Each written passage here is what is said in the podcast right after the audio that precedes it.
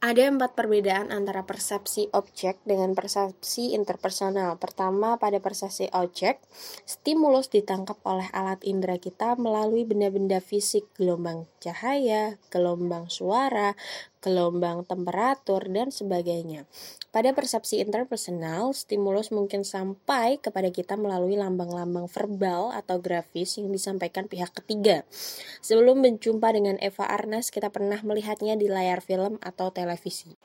Mendengar tentang dia dari surat kabar, majalah, atau desas-desus adanya pihak ketiga yang menjadi mediasi stimulasi, mengurangi kecermatan persepsi kita.